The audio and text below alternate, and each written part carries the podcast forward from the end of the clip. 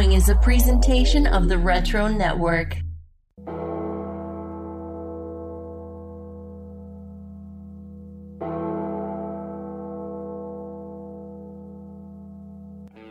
This October, the Retro Network presents the TRN Haunted Halloween. 31 days and nights of spooky themed fun from pop culture's past and present. A full month of podcasts, videos, online features, and giveaways to make the hair on your neck stand up. TRN's Haunted Halloween will also haunt your social media channels with even more shocking goodies. Get the full experience by dropping into the TRN VIP Lounge for more bone chilling excitement than you can handle. Subscribe to the Retro Network podcast channel wherever you get your podcasts. Subscribe to the TRN YouTube page. Follow TRN on your favorite social media channel at TRN Social. And visit theretronetwork.com daily for all the chills and thrills. There's no tricks, only treats as the Retro Network presents the TRN Haunted Halloween all month long in October.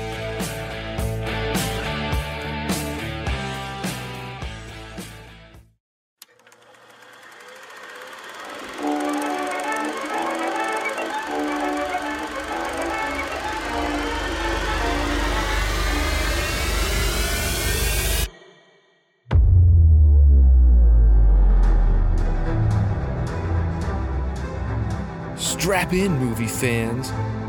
We're about to take you 30 years into the past. to explore the biggest blockbuster hits of the 1990s. I'm Pete, And I'm Michael. and, this, is, Box Office 30. Steven Seagal is John Hatcher. He's dead. And he don't even know it. Hello, hello. Welcome to this month's episode of Box Office 30. I'm, as usual, joined by my good buddy, Michael. How are you, Michael? I'm good. How are you? It's nice to talk to you again. I feel like we haven't talked in two weeks. yeah, I don't know about you, but um, time is going insanely fast for me now. All of a sudden, it's like the kids are back in school. I'm in the new job, new house, and I'm like, I don't. I'm pretty sure yesterday was August something, and now today it's October something. So I don't really know how to reconcile that. I I know the same. I'm like, I can't believe it's already the middle of October already. It's crazy, or beginning of October, whatever it is. But it feels Yeah. like it's just flying by. We, you know, we, we've been dealing with a funny issue now. So you know, we went and got pumpkins a little bit early, right? so the squirrels have decided that the, the pumpkins are their breakfast, lunch, and dinner. So every morning I wake up with like chewed up, destroyed Oh, pumpkins on my front porch every day. so I've already had to throw throw two of eight pumpkins away. I was just trying to set a little bit of expectations with that with uh, Zoe because she um, did an art class recently where they made a little pumpkin and kind of decorated it in stickers and you know all sorts of little thick glitter and you know, all this sort of thing. And then we left it out on our front porch, um, which you know we've done previously in front of our front door in our apartment in the city, which is different because it's obviously indoors.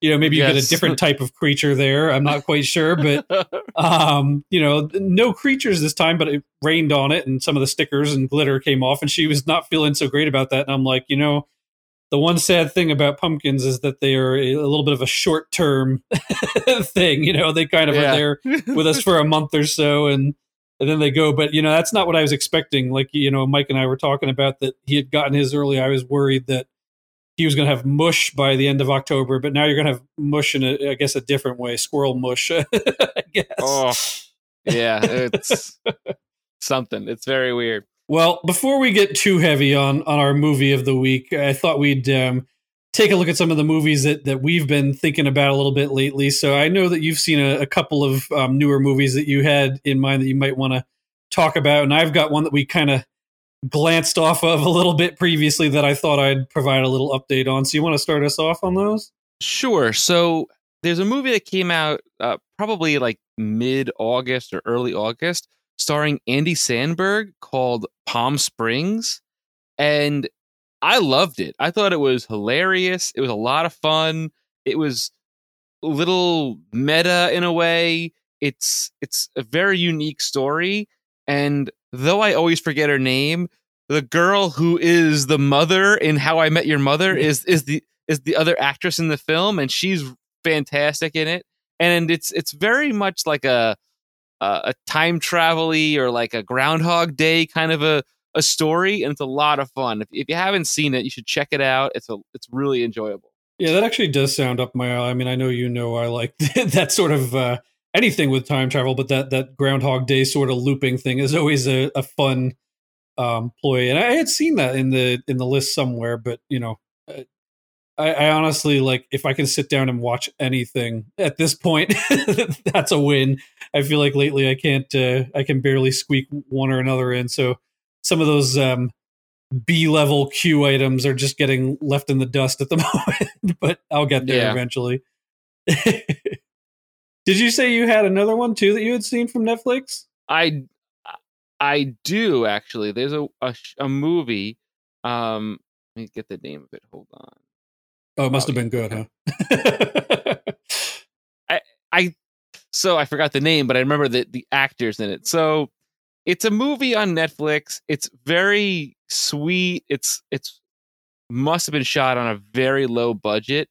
It's called The Lost Husband, starring uh, Leslie Bibb, who you'd know from Iron Man. She also plays Megan in The League, and and Josh Duhamel. Uh, and that she's like her husband died and she went to go live with her aunt and like take care of her ranch and her farm. It's it's a cute little movie. It's fairly short. It was like 97 minutes. It was really pretty fast. Um I, I liked it. It was it was funny. It's very cliche and predictable, but overall it was a is a nice little story and, and cute film to to check out. If you just got nothing to do, pop it on and want to like zone out a little bit. I enjoyed it. I'll have to look for that one. Yeah, I don't think I actually caught that one. I definitely remember seeing the Andy Samberg one on the list. I guess I didn't see that one, so I don't know if Netflix isn't recommending me that one or what. Although watch a lot of- a- oh no, I was gonna say most of what's on my Netflix lately is like Pokemon. So oh, most of my Netflix and and Disney Plus and everything is just Mickey or other Disney related shows.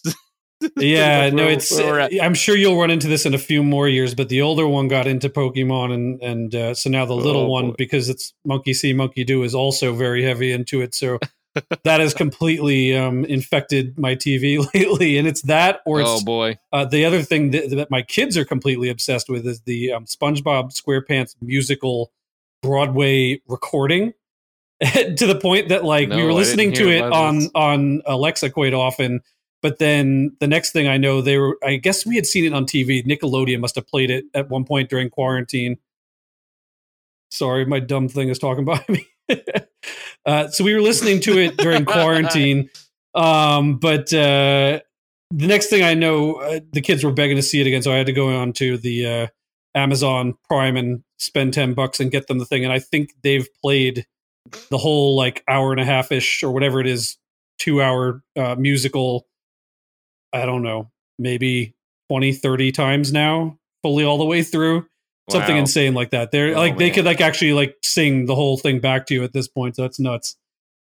Me, on the other hand, the first time I've That's sat down and watched a movie with my wife or anything in, in what seems like a long time, we uh, we took the plunge on Mulan. We were just dying of curiosity to to see what, what came out of that. And thirty I, bucks. Wow. I have I have regrets. so Yeah. Mulan, I don't know. Maybe people disagree with me. I kind of feel the same way I did when I was sort of predicting how I thought I'd feel about it, which again, like I think that they're pitching this to a very particular market. I think they were trying to pitch this to the Chinese market, but it ends up kind of not succeeding in any one place. You know, I feel like you've got people that when we were younger, you had the original Mulan. And again, it's not necessarily one of my top favorite of the Disney animated movies. I think they did a fine job with it. It's just not that one of the ones that sticks with me as much as some of the others do. Um, maybe because of Donny Osmond. I don't know. but, um, you know, yeah, I don't know. But uh, you know, you're missing like the Mushu element. You know, they've replaced that in this movie with Right. like a phoenix that she keeps running into, and like it doesn't talk or anything, but like that's like her family's like spirit animal, and she keeps seeing it. And I don't know that it actually ever does anything to kind of help her or anything, but it's very much you know a lot closer to what I would think of as being more like a um I don't know, it's even hard to call it like a kung fu sort of movie because there's elements of that. You know, it's got like I guess what I would try and pitch this back to, and I know this is like a like a, a long time back kind of pull, but it's one of the last ones that I saw like this that I really truly loved was when we were in college and they had Crouching Tiger, Hidden Dragon, where it's kind of like half Okay. you know, like the fighting, but also half like a drama. Um, that you know you're Mhm. kind of following both sort of It- it- aspects of that, but it doesn't do the level of justice. It, it kind of looks and stylistically feels like The Last Samurai with with Tom Cruise. You know, kind of, and- you know, the I- only I thing like- is like it's definitely got all that wire work that you're used to seeing in in sort of the movies that are produced like in Korea and spot, you know, Japan and spots like that. So it's got a lot of that like wire work feel to it.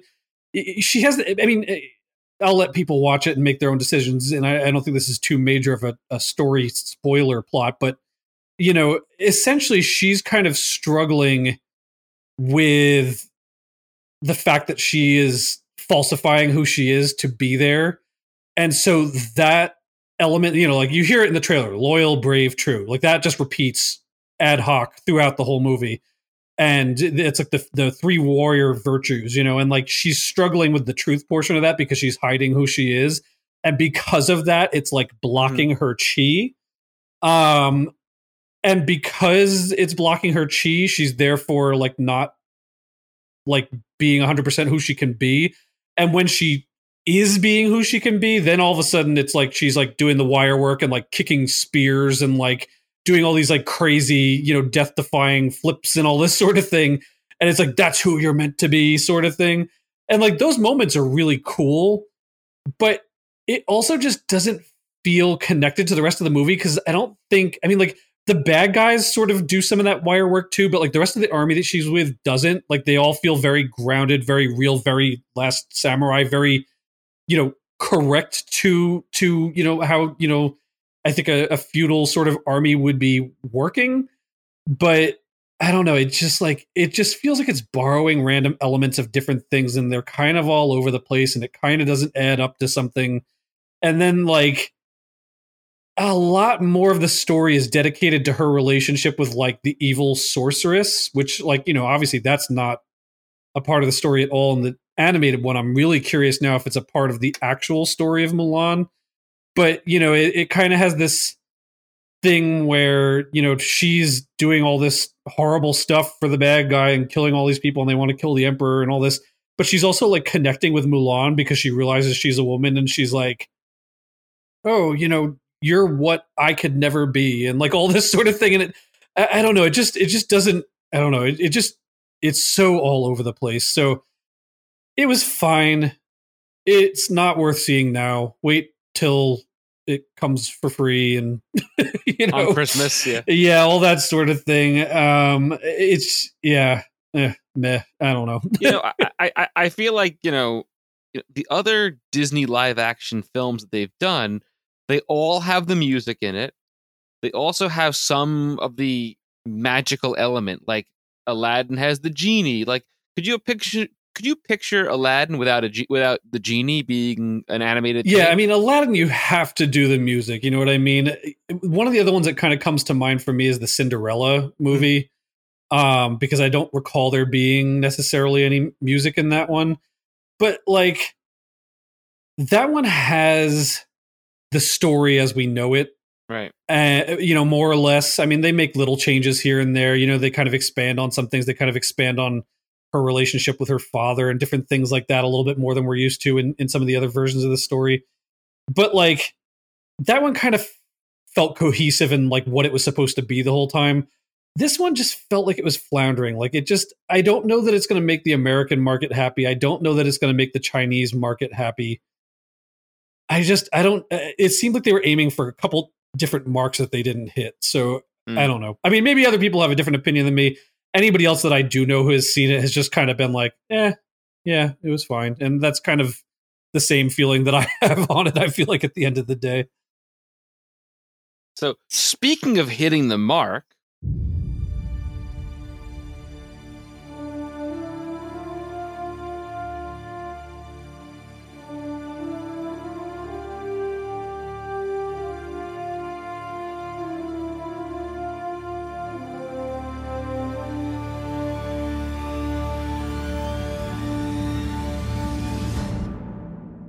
oh, hey, look at that transition, folks. Look at that.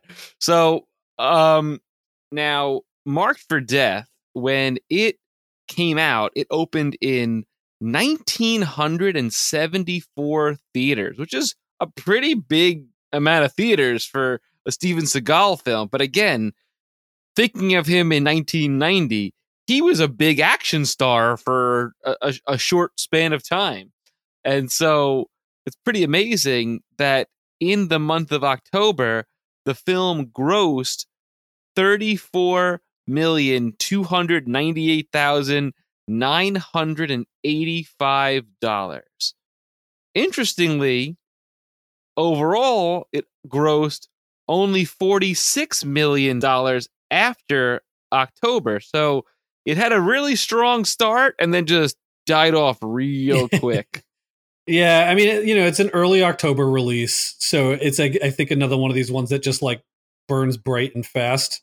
Yeah. And again, you know, we were kind of talking about this last month that like there was a little bit of like a September slump. I felt like last month, like Mhm. there was nothing that you and I were too excited about, nothing that we were really remembering terribly much. So probably, if I had to guess, that was the case for moviegoers as well. So you know, something like this action Yeah. movie kind of comes out after a little bit of a quieter time. You know, a bunch of people probably like ran and saw it those first few weeks, and then it just you know you know fell off again.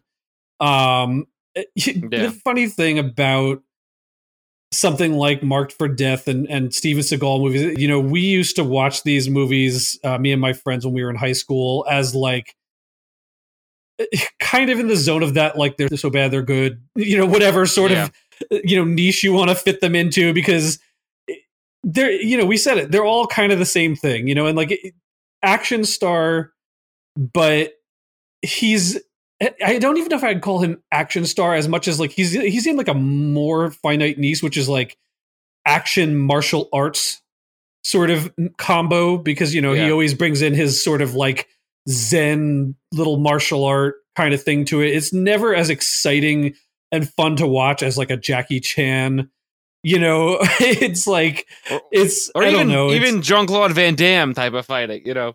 yeah, I mean, just- I, I yeah, put his- it like in that zone of his, you know, like the the white guy that knows a martial art, but like I don't know, it's just never quite as exciting as as the people that are like true, true, true martial artists. And you know, I, I- I'm Yeah, sure that there's true. going to be some people that feel burned by me saying that Steven Seagal is not necessarily the true, true, true martial artist, but I feel like he always has like, especially as time goes on, a little bit of a pooch. And he, he kind of runs a little funny. like, I don't know. He never quite has like the um, spectacular on screen um, presence of a true martial artist, as I feel like some other um, Mm. folks that, you know, like I would really fit Li in type that. of guy would Exactly. That I would kind of throw into that as like the true people that are really, really fun to watch doing that stuff. Um, but you know, it is what it is. It it, it leads off our list. Um, and uh, you know, at least it's a little more fun to talk about than maybe previous Yeah. uh, movie that we were talking about. Um, but it's worth pointing out that it is still strong number two here. Yet again, this month is Ghost at 24 million. So that's only 10 million Yeah. less again than um, Marked for Death is doing this month. So again, Ghost is is really doing it to it, you know, and it, you know, especially because again, that's a July 13th release. So that's holding pretty strong still. So, you know, good for Ghost. um, So Goodfellas. it's, it's interesting though, like yeah, I was gonna say that like Goodfellas, you'd think it had been out for about a month now, or a little less than a month. It would have gotten some sort of buzz that it would have ramped up speed and, and would have made it to the top or higher. well, in fairness, still- I think it did. What I was going to say is that you know it's worked its way up to the number three spot, which I think last month I think I had said it was the number six or seven spot, something like that. And again, it, it was a victim of you know just as far as our recording goes, that it came out you know September nineteenth, so two thirds of the month were over when it did come out. You know, so here again, it's twenty one. So it's you know it's within close range to being able to maybe take that two spot from Ghost if circumstances were a little bit different. But again, you know, right. Eh, with the 30 year prism in mind, looking back on these movies, I feel like I even know way more people that are fans of Goodfellas necessarily over Ghost, um, you know, and things like that. It's just, uh, it's a movie that I don't think I realized just has basically more of a cult following than a major original theatrical release. You know what I mean? And again, I, I, I don't know. Maybe like Godfather and movies like that, uh, other kind of big name mob movies of the time, um, were similar to this. I don't really know. You know, I'd have to go back and sort of see how they performed um, because it might just be one of these ones that kind of entered the zeitgeist later and became, um, you know, a bigger deal as time went on. That people really kind of found it and and ran with it. I don't know. Um, I just know at least like you know in my circle, like my wife and I like you know quote and goof on Goodfellas all the time. Certainly you and I, some of our friends, you know, like are, Oh, yeah. kind of it can extend that sort of thing too. So yeah, it's just funny that it kind of didn't quite hundred percent take off. I mean, again, if you want to you know do some apples to oranges, it marked for death total gross forty six million. Goodfellas total gross forty six point eight million. You know what I mean? So in the end, it ekes Yeah. out more than that. But I mean, in the in the halls of time, does anybody put Marked for Death on a level with Goodfellas? I don't think so. I mean, maybe. Again, I'm sure there's plenty of um, Seagal enthusiasts out there um, who were watching his um, police show or whatever he was doing a couple years ago there when he was on the uh, Atlanta police Oh, or, or Texas Oh, police. what- I don't know, whatever he was doing. Yeah. Um, Man. but uh, uh, Steven Texas Ranger, whatever. it yes, was. yeah, yeah. I'd rather watch Walker. I think. So, uh, agreed.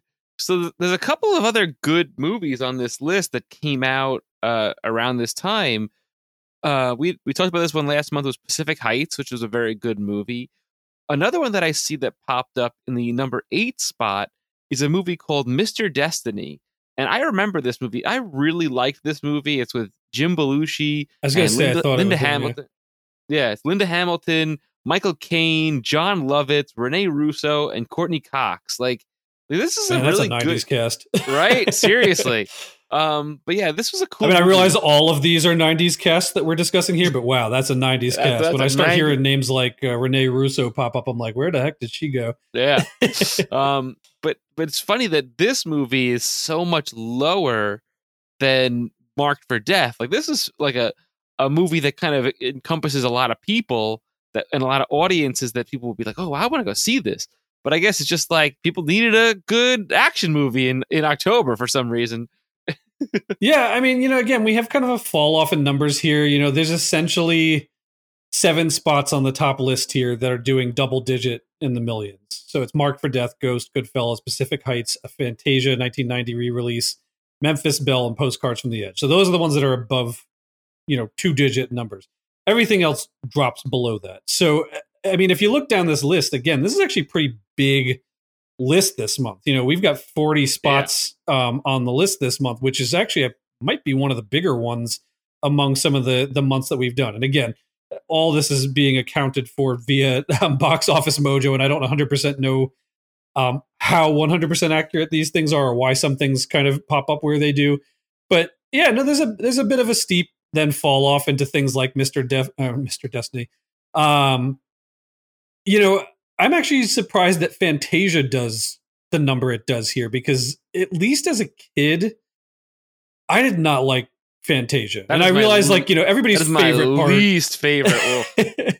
Everybody's favorite part of Fantasia, of course, is like the sorcerer Mickey at the end. That's like the most recognizable, I feel like, thing with him with the the dancing brooms and all that, uh, or mops, I guess. Yeah. Um, but you know, like that's putting in 18 million here. I'm a little surprised by that. And the only thing I can say is that you know when they say 1990 re-release, I'm curious if that was like the first time out of the vault since like its release, like in like the 30s or 40s or whenever that you know actually hit. So maybe that's why you know maybe there's like people that are like so. bringing their grandkids or or something like that. I, I don't know. It's it's just I interesting because you that's that's a chunk of change, you know.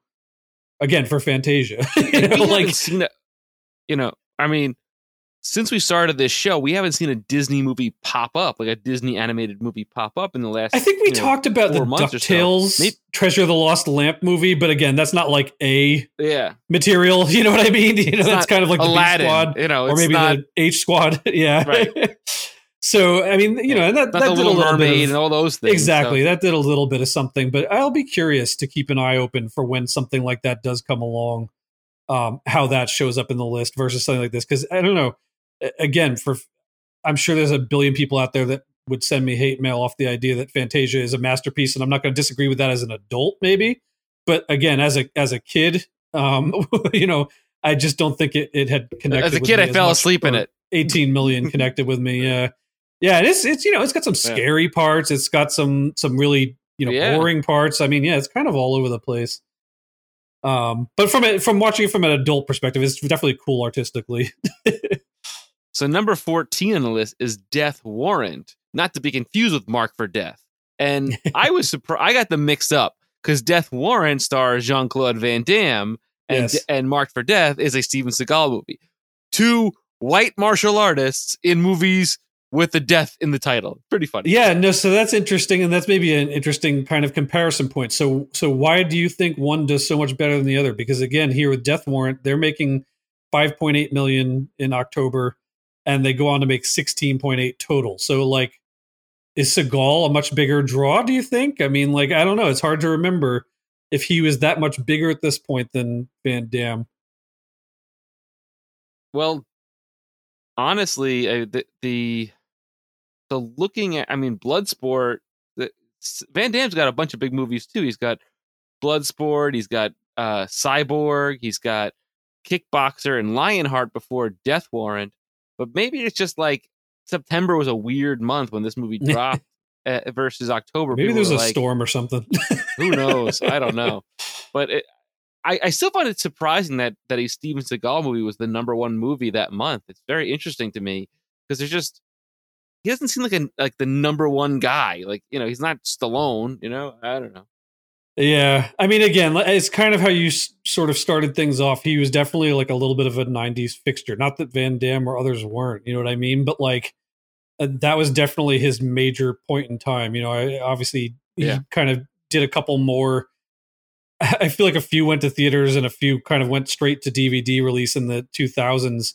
But what you like know, he- he like kind of Glimmer fizzled. Man? Yeah, is it was he in that really? I feel like I remember yes, that movie, but like, Man. uh, yes. Oh, I might be thinking of a different movie. I definitely remember, um, and, and it's so stupid that I'm I'm forgetting it again now. What was the one I was talking about before? I was so into it. Um, damn. Oh, uh, what's it called? The one uh, one that came out with uh, Exit Wounds. Exit wounds. Thank you. Yeah, like I can remember that came out when Angie and I were dating. I think. I think that was before college. I think that's when Angie and I were still like in high school dating. No, And, like 2001 it dropped. So I, it might have been Okay. like my freshman year, spring semester. Yeah.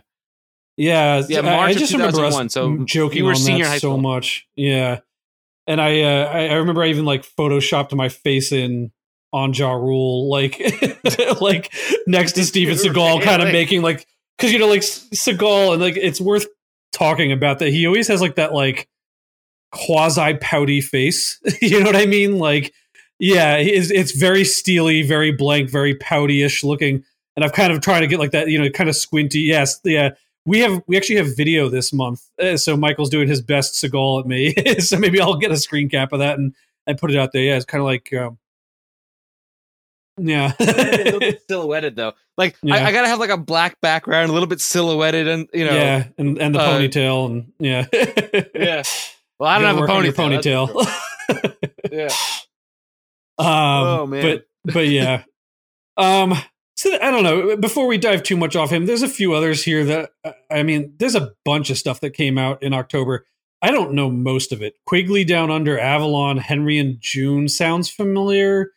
Um, Graveyard Henry and Shift, June sounds familiar. Yes. White Palace. They have Night of the Living Dead, although I felt like we talked about that last month, so I don't know if that's a a flub that they're now marking it as an October movie. Um, I don't know. That one's a little bizarre. um, and you know, again, like there's other like weird little things that I could kind of point out about stuff. Like I think I actually flagged one here. There's a Troma movie on this list called Def by Temptation, and they actually marked that as a May 11th release. The weird thing is, if you click after that, it made something like fifty-seven thousand dollars, but now all of a sudden in October, it's showing up as two million dollars.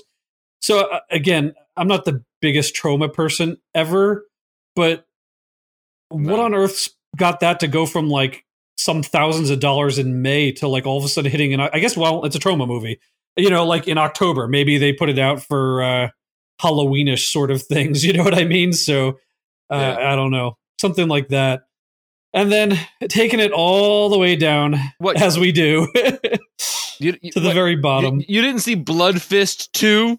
yeah, I, did not. see Blood Fist two. Yeah. Yeah, we got a whole bunch of like Oh. million dollar and below ones here. We've got Blood Fist 2, Corporate Affairs, Reversal of Fortune, The Hot Spot, Oh, Tune In Tomorrow, dot, dot, dot.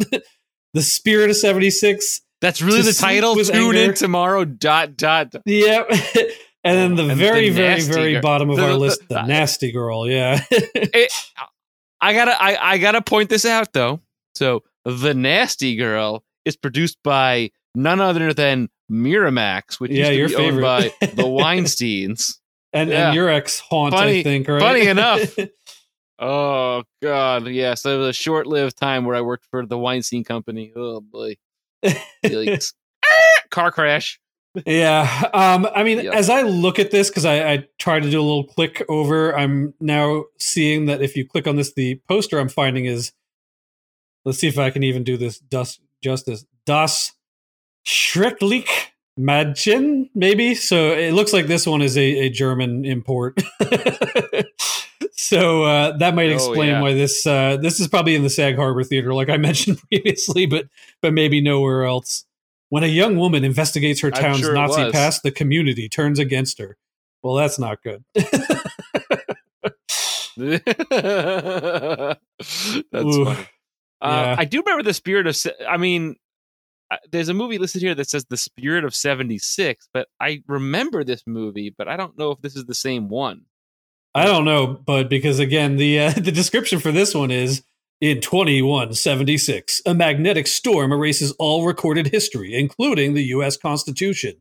So, three time travelers are sent back to July 4th, 1776, to retrieve the heritage, but end up in 1976's bicentennial while being perceived as aliens. Woo that's a lot to unpack. Pete, Pete, add that to the list of like bad movies we have to watch. Whoa. Yeah. I mean- whoa. you know, Spirit of Oh 76. God, that- the reason it's ringing a bell in your head is like, you know, that's like a patriotic sentiment. You know what I mean? It's good old Spirit of Yeah. 76, you know, sort of thing. Uh, but wow, that's a take and a half on on that concept. So I'm. I'm really I want to watch now. this movie. Yeah. um, Carl Reiner's in it. you know, maybe that's enough to, to watch it. I don't know if I recognize anybody else. Yeah, I don't know. That's whew, yeah, that's that one's out there. Um, so there you go. Those are the the bottom of the barrel, um, I guess, for October. So I don't know. October was more of a month than September was, at least. So we had a little to, to Yeah. chat on that one a little more. So all right, so let's uh, let's call October 1990 quits. We'll take a look at this month's big movie with our total recall.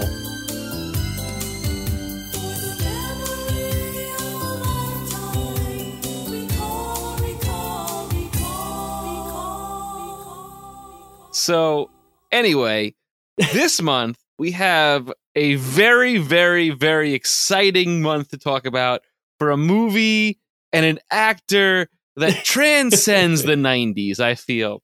Uh, in particular, the, the actor himself is synonymous with 90s action schlock, I guess you would say. Yes, And this particular movie is a movie called Marked for Death, starring Steven Seagal. And it premiered in October of 1990. Here's a very interesting thing, though. It came out the same year as Hard to Kill. And when I was thinking about this movie, I always get the two of them mixed because they came out in the same year. And I'm wait, like, wait, wait. Let's like, just be Hard clear. to Kill. it's it's really easy to mix all of the Steven Seagal movies. They're all kind of the same thing, you know. And Yes. we'll obviously Yes, get into this are. when we start um, talking about it a bit more tonight. But they're all like uh, just a fog in my head. They're, they're all just you know. So- I couldn't tell you his character's name in any of those movies because it's all just to Mm. Steven Seagal to me. You know, even his later stuff, Yeah. like when we're in college, like um, uh, what's that one with um, Ja Rule? I think or um, oh, I'm forgetting it now. Like uh, e- exit wounds. exit wounds. Yes, E- thank you. Exit I was wounds. I was into in a very ironic way at the time it came Oh. out, but even that one I couldn't tell you his character's name. It's just Steven Seagal. It's just Steven Seagal floats to these different plots. He kind of is. It's like a Chuck Norris. like I, I know Walker Texas Ranger, but like really, it's just Chuck Norris is floating around, you know, doing Chuck Norris things. so it's funny. I'm looking at the list of uh, Steven Seagal's early films. 1988 is Above the Law. Then in 90, 1990, it's Hard to Kill and Marked for Death. Then in 91, it's Out for Justice. I think that's just one movie all together.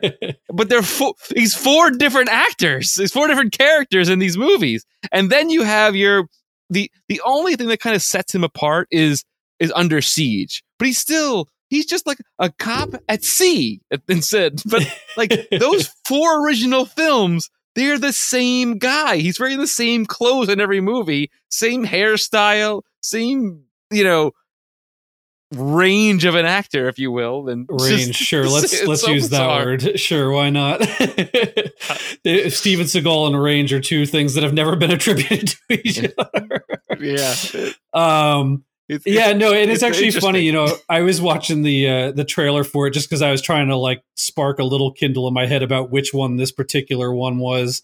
And you know even the trailer's got like the movie voice guy and he's doing his you know in in hard to kill he did this. And like they, they were tying it together as if it was the same character and i had to go look it up because i was like is this one of these like jack ryan sort of They're characters where the it's the same. same? No it's totally different. Like there's even in the trailer they're really just talking about steven seagal as if he's a character that's in all these different movies.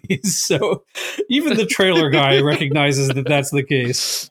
But uh, we will get like Go it, down it would have been hole. so smart to make it all you know it would have been so smart to make it like a charles bronson kind of thing where it was just like he plays the same guy in a bunch of movies. Yes. i don't get it.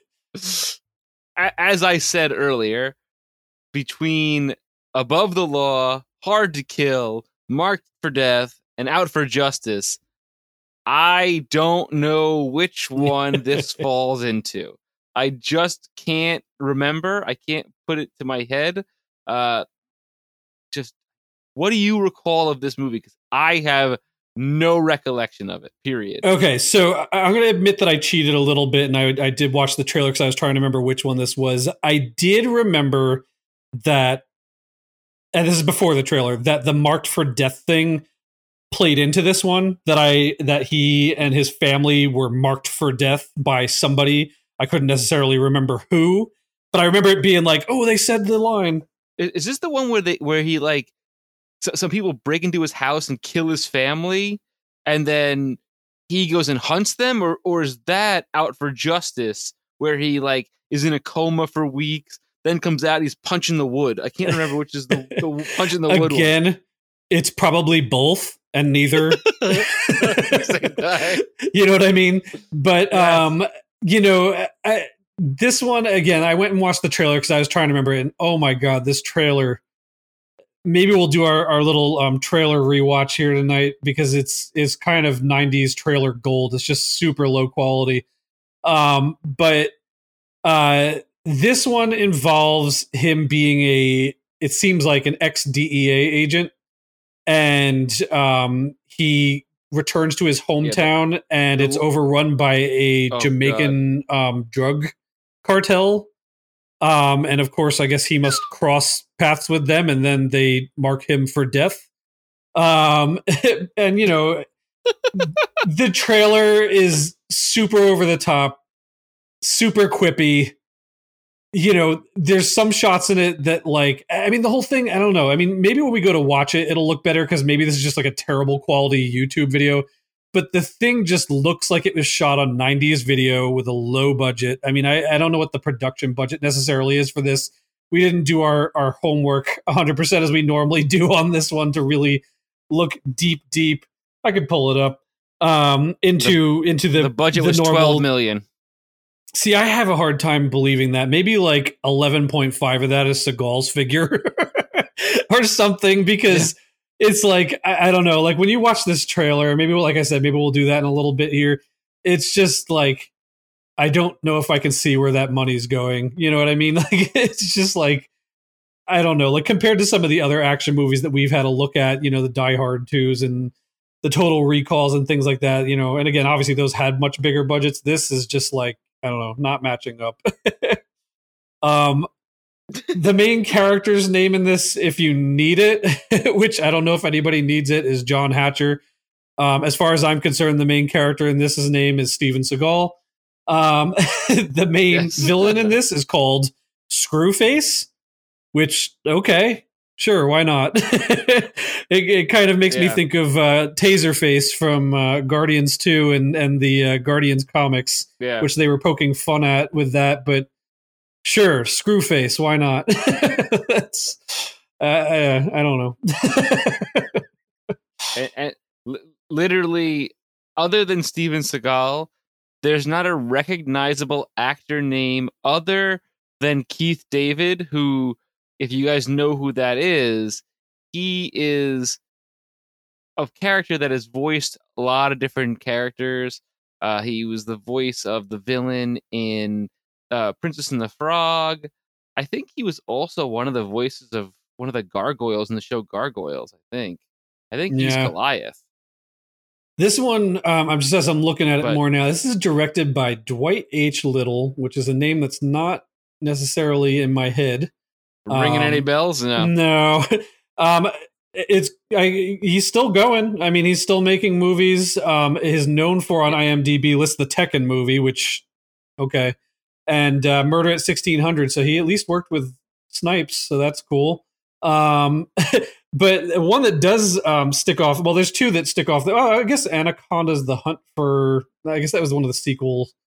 Um Oh, I never boy. saw the Anaconda movies, but at least I recognize those were thing. But one of them that he has a producing credit on here, which I have to say, I was actually driving to work earlier today and listening to the good old Wizards podcast, and you, uh, Adam brought up what is one of my all-time absolute favorite '90s movies, which is Broken Arrow, and apparently he's the producer Oh, on love Broken Arrow. um, which I'm hoping And that you know in 96 Seagal's in this can- movie. in Broken Arrow. Yeah. He's Really? in Broken Arrow. He's a small, small part. Yes. He gets killed in the beginning of the movie. God, it's been a minute. I gotta go watch Uh, that one. I actually hope that when that comes around in '96, that's part of our uh, our show. I don't know if that's the top one or not, but oh my god, I had that on VHS. I loved that movie to death. that was like it was like such a fun, just stupid action, whatever movie. I think that's before Travolta became the kind of I feel like joke that Travolta is No, these it, days. it's it's it's it's literally his second movie after Face Off, after his like comeback. Yeah. Yeah, those were good movies then.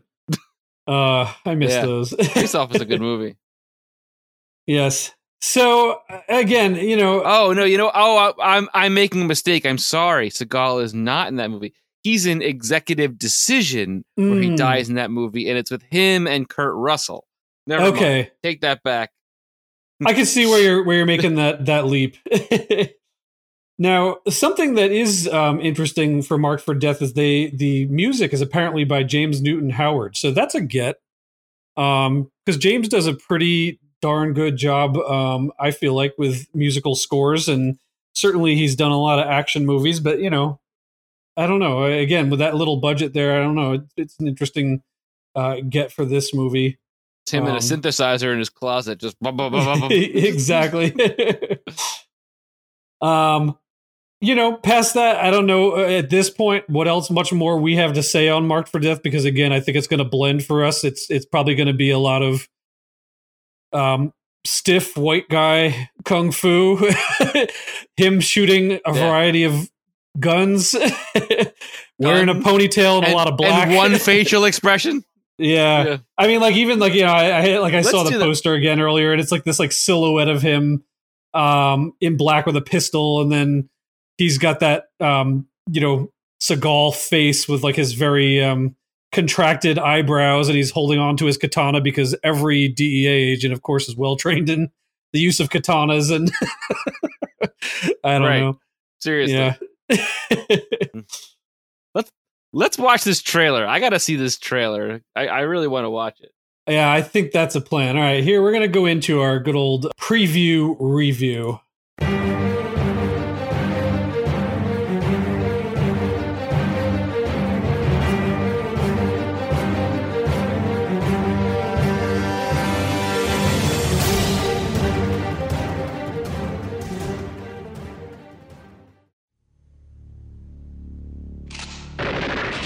Century Fox. Run away! known as posses are now dominating the American drug trade. In Above the Law, he got tough. Who's that? John Hatcher, DEA. In Hard to Kill, he got even. This is not the time for you to walk out of me. I've had enough. He thinks he's retired. He still looks functional to me. He still looks functional to me. The short fuse is marked for death. I want you to meet my sister, goddess of fire. Steven Seagal is John Hatcher. He's dead, Is he though? and he don't even know it. I mean, look at that shot. The family has been marked. Yeah. In a bad mood. Said he'd kill us both. I don't think he's gonna get the chance. In a bad movie. I'm gonna take out the posse. Well, there's a Bronco. Dude's driving OJ. One thought he was invincible. The other thought he could fly. They were both wrong. Nice. Who do you fear? they were both wrong. For me. I gonna deliver you into the light. Steven Seagal is marked for death. It's my silent partner. But this time, he's bringing out Silent sniper rifle. Oh my god. Pew, pew, pew, pew, pew. Steven Seagal, marked for death. Are you some kind of cop? Nah, I'm just a concerned citizen. There you go. All right, so that's the trailer for Mark for oh. Death. So I don't know. I have questions. so like, so, d- does everybody know how to use a katana in that movie? Yeah, I mean, like you know, you start right at the beginning with like these drug gangs are now called posses. Like, is, was that ever a thing? Like, is that something just No. strictly to this movie? I don't remember that ever being a thing. I mean, like, isn't a posse the bunch of cowboys that go round up the uh, the bad guy? I think so. But the the funny thing is the the news reporter who who kind of does the exposition to tell you that these guys are called a posse. It doesn't sound like posse to me, she says. It sounds like another P word. Oh, I'm not gonna go there. But it sounds like it. I was I like, mean, oh, look at this trailer, right? I mean, again, maybe the actual film, and who knows what we'll be able to dig up if we'll be able to find, you know, a streaming version of this or at least a nice quality version to watch back. Does this look low budget to you? It looks low budget to me. I mean, like again, I don't. It looks low budget, but also. So here's the funny thing. So I'm watching this trailer, right? It says in the movie that he returns to his hometown, right? But like part of it is like in a kind of a rustic town, but then another parts are like in a city. And I'm like, where is this place? Like, where are we? It is by the trailer, I can't figure that Detroit. Yeah.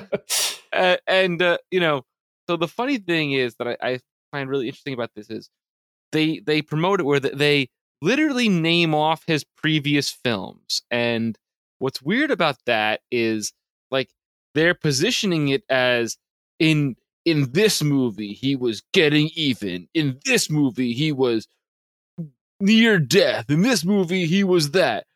But in this movie, he's coming for you, buddy. And I'm like, yeah. but but they position it as he's the same guy. Like it's the And same. that's what I was actor. saying. Yeah, that's what I was saying, and it, it's it's very funny because it's like you know, as with any of these things, you're going to try and sell a movie on its star power, but the the way that they're treating it is more uh, kind of like I was saying, like almost like it's like a Jack Ryan type character, somebody that's like m- you know moving from movie to movie. It's the same character, even if it's played by different people. In this, it's really just they're pointing out Steven Seagal, you know, but they're treating it as if it's this character. So I don't know. It is it is such a funny. Come thing see our movie. movies. It's the same Yeah. guy. I the other thing that so cracks me up is this like very hard red and black silhouettes the silhouettes are really Yes. kind of poor quality. I don't know if they're doing these as a rotoscope or if they literally are just like projecting a red light with him behind a piece of paper and like, you know, filming the backside of that piece of paper, you know, but he's doing is like sneaking around with a pistol, swinging a sword around, you know, like all these super cliche um sort of things. And I like that there's actually one frame I think that's like 25ish or so seconds in where it's like uh, there's actually like a couple of him like doing the moves at the same time. It's just so silly. And then of course same thing like the reverse of that like black with the red um text for marked for death.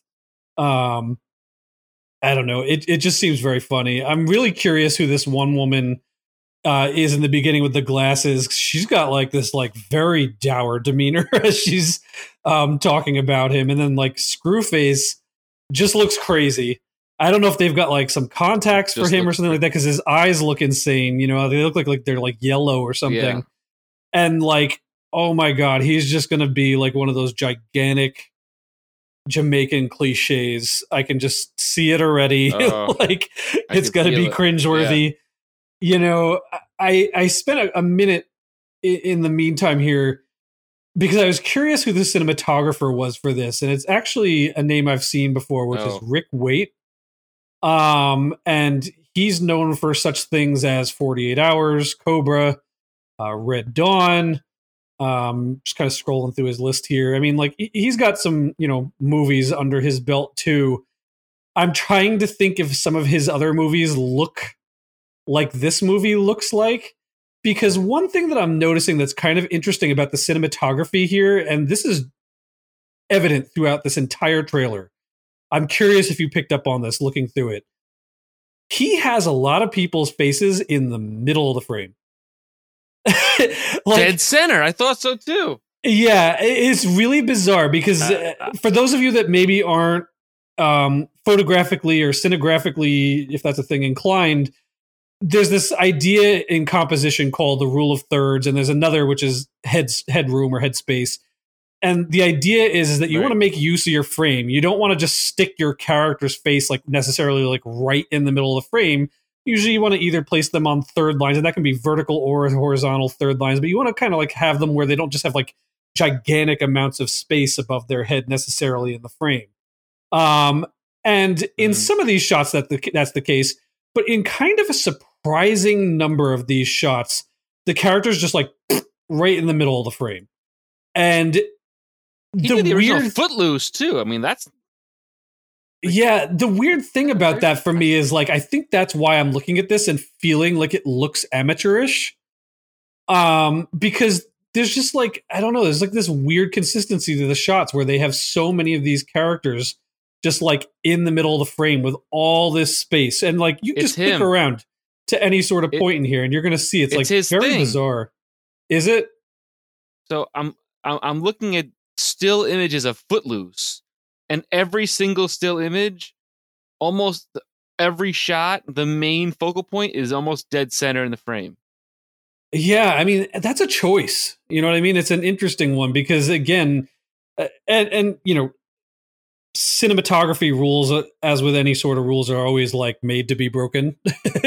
but I think there's good ways to do it and bad ways to do it. And like I don't know, some of these like some of these shots just look so funky. Um, They're de- every single one on Footloose is dead middle, like yeah. weird, interesting. So I expect I might run into this a bit more when we do the actual review because it, I think it's just going to make me itchy the whole time. you know, like uh, there's a there's a, a shot in this trailer even that's like a minute thirty five ish or so in where he's like in a club or a bar and he's got maybe a sword in his hands and I don't even know what he's talking about because I'm just freeze framing it. But he's just like super tiny and in the middle of the frame, and there's just like this massive amount of space above him and around him, and it's like, God, tighten that shot up, shot up, you know, make use of that frame, stick him on a third line. Ugh. You know, you had mentioned something before that I noticed in the trailer about the whole him being like silhouetted over a red background. It's Yeah. almost like they were trying to copy off of some sort of like James Bond style thing because he's holding a pistol and he's walking around and, and he's silhouetted. I'm like, is this kind of trying to say that he's James Bond? Like yeah, it definitely has eh, for sure. It has a totally similar feel to that. I mean, again, I'm really curious if this trailer in a you know a more original version looked better. It seems very fuzzy to me. So when I'm looking at these silhouettes, they just look like really soft, really fuzzy. You know, I don't know. It just kind of looks funny watching it back. Um, so I'm not 100% sure like what they were doing for those. Uh, as you say, like it's very iconic that sort of thing with uh, James Bond. You know what's funny about all these movies? So I'm just looking at his early films. Other than Under Siege, right? These four films, it feels like to me that whatever studio he was working for, if they, if they were all 20th Century Fox or not, I'm not really sure. But they wanted so badly to this guy to spark a franchise. Like, which one of these characters is going to be his franchise film that he's going to make a whole bunch of sequels out of? And I don't know if any of them ever amounted to that. So that's why by the time they got to this movie, they were like, let's lump it all together and say that he did this. Yeah. no, I I think you're absolutely right with that. I mean, if not whoever's producing these, then certainly he must have had in mind that he wanted to do this kind of series of of things and again, how interconnected they are. Uh, you know, again, let's just jump back to Schwarzenegger or um, Bruce Willis. Bruce Willis, thank you. Um they're themselves in everything. Like you always expect Arnold Schwarzenegger is going to be Arnold Schwarzenegger, and you always expect that Bruce Willis is going to be Bruce Willis. But there's like a different coat of paint on them each time. You know, I feel like you and I were talking about this even with like the wardrobe and things like that in Total Recall. That he was kind of just wearing like that, you know, like very stock 90s thing, but like versus some of the other movies we've seen him in in different outfits and different things there's at least a different paint job on those two in in different movies. I Right. feel like Steven Seagal has like this thing where he's like on my rider is I am not going to come and do this movie unless I have a closet full of black pants, black shirts, Leather jackets. ponytail holders because exactly, you know, it's like he's kind of just the exact same in everything. And I think that's why this stuff just blends so much. And again, maybe I'm wrong. Isn't there one of his movies where he plays and maybe I'm way off on this, but isn't there one of the movies where he plays no, I I, I- remember it. Um, I'm gonna blank on which one it is, where he plays a Native American or somebody that has like Native American descent in them, and like it has to do with like oil. I think right. It's like it's like kind of offensive, obviously through through like I- you know 2020 glasses here, but it, like something called, weird like that. Even, but like even in that, it's like his version of that is like maybe he wears some outfit that kind of has like Native American design in it or something. I don't know. It's I'm really struggling to remember Yeah. It was um, like which one that might uh, have been. I don't know if it's called the Patriot or something like that, or uh, no, it's not. Patriot, gotta I think, is the Mel Gibson movie, but I think you're No- close. I No, think but it's there something. is there is a Patriot movie by starring Steven Seagal called The Patriot, and Oh, the lesser known Patriot. Yeah. that's It- pretty funny. what is that? I know the movie. So- it's almost like uh, he wears like almost like a Native American kind of like a over throw over himself, and yeah, it's I don't know, weird, but yeah, Yeah. Oh, is it on Deadly Ground? is it on Deadly Ground? Uh, Is that the one I'm thinking of?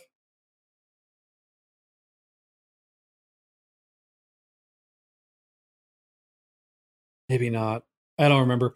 At any rate, I pulled up a list because I was actually curious a- and thinking about this now of um, his all-time Fire Down. Below. like movies that he's fire down below. Yeah, who knows? Yeah, they, yeah, that one's apparently didn't do as well. Um, so I actually found a funny little. Uh, they, they they have a list that uh, somebody put together on a site called ultimatemovierankings.com that actually Oh, lists um, his box office for his movies. So his number one box office ever is Under Siege. So right, 1992, Under Siege. Um, their rank that year, according to this, was they were the 13th highest overall. Um, and it's they have a, a, a, number here, the adjusted box office domestic is 183.4. Um, so again, that I'm not going to go double check that on our normal numbers. We'll do that when we get to it in two years. Um, but uh, but that's their number one. Second after that is executive decision. So again, it looks like this list is just taking into account if he shows up in a movie, not necessarily that it's him Right. starring in the movie. Yeah, he's in So it for about five minutes Back over to killed. your uh, yes. Um, so following that down the list, then hard to kill, mm-hmm. marked for death. So marked for death apparently is his is number four according to this list, highest um, of all the movies he does. Um, Under Siege Two, Dark Territory, Which. Machete, right? Out for Justice. Uh, Exit Wounds is number eight. Above the Law nine. On Deadly Ground number ten, and then Glimmer Man, Fire Down Below, and Half Past Dead. And I think Half Past Dead. I think I'm mixing movies. I think Half Past Dead is the one with Ja Rule, and Exit Wounds Mm, the one had with somebody Uh, else in it. I think I'm, I think- I'm blanking who it was. I think Exit Wounds has Was it DMX? DMX? And, yes, it's DMX. Maybe that's what it was. Yeah, I'm mixing my two like '90s rappers that I would have been listening to and Yes. pounding in my blazer at the time. Yes, E- Exit Wounds is DMX. Oh man, Yes. I love that movie. Uh, oh, oh, DMX. oh man, I loved that guy. Oh, I love him too. Oh, Where's DMX now? I could use some DMX back I now. could do. I, I, oh, I followed my Instagram for a little while, then I stopped following him. Who knows where he is now?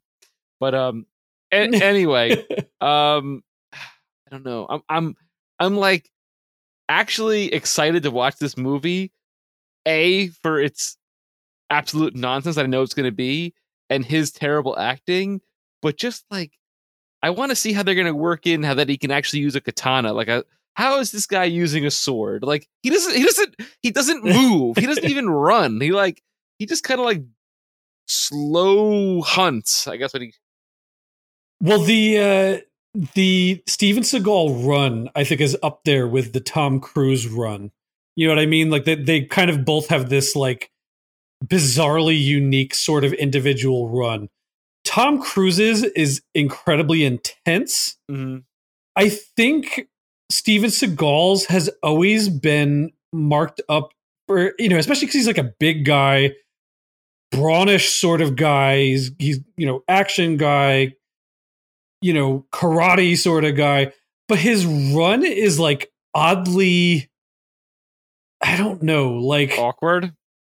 I don't know. It, it's just like it's it's like wimpy looking. I don't know. Like hmm. I don't. I'm trying to think of like the right word to describe it. It's like a, just got this like very funny like weird little run to him.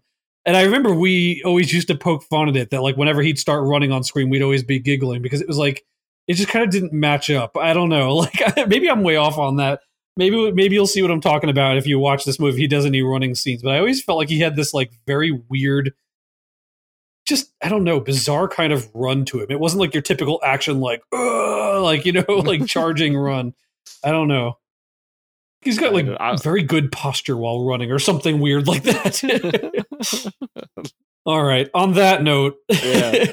why don't we? um we'll, call it here. We will see you guys back here in two weeks for our rewatch or our review, as you will. And um, I look forward to chatting about this a lot. And also, you know, don't forget to check us out on our social media.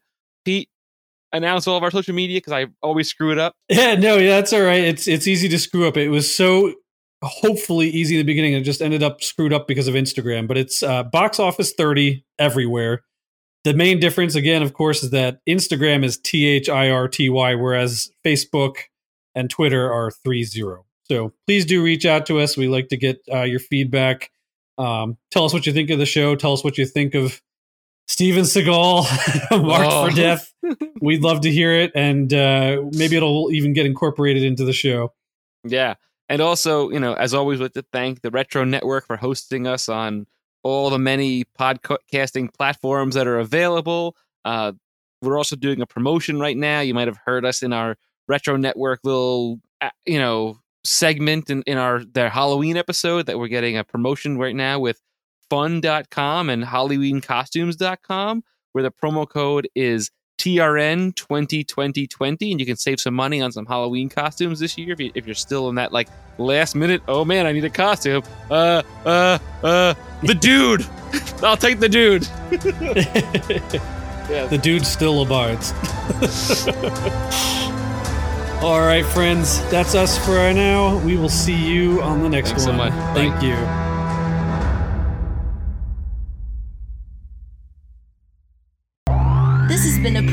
Presentation of the Retro Network.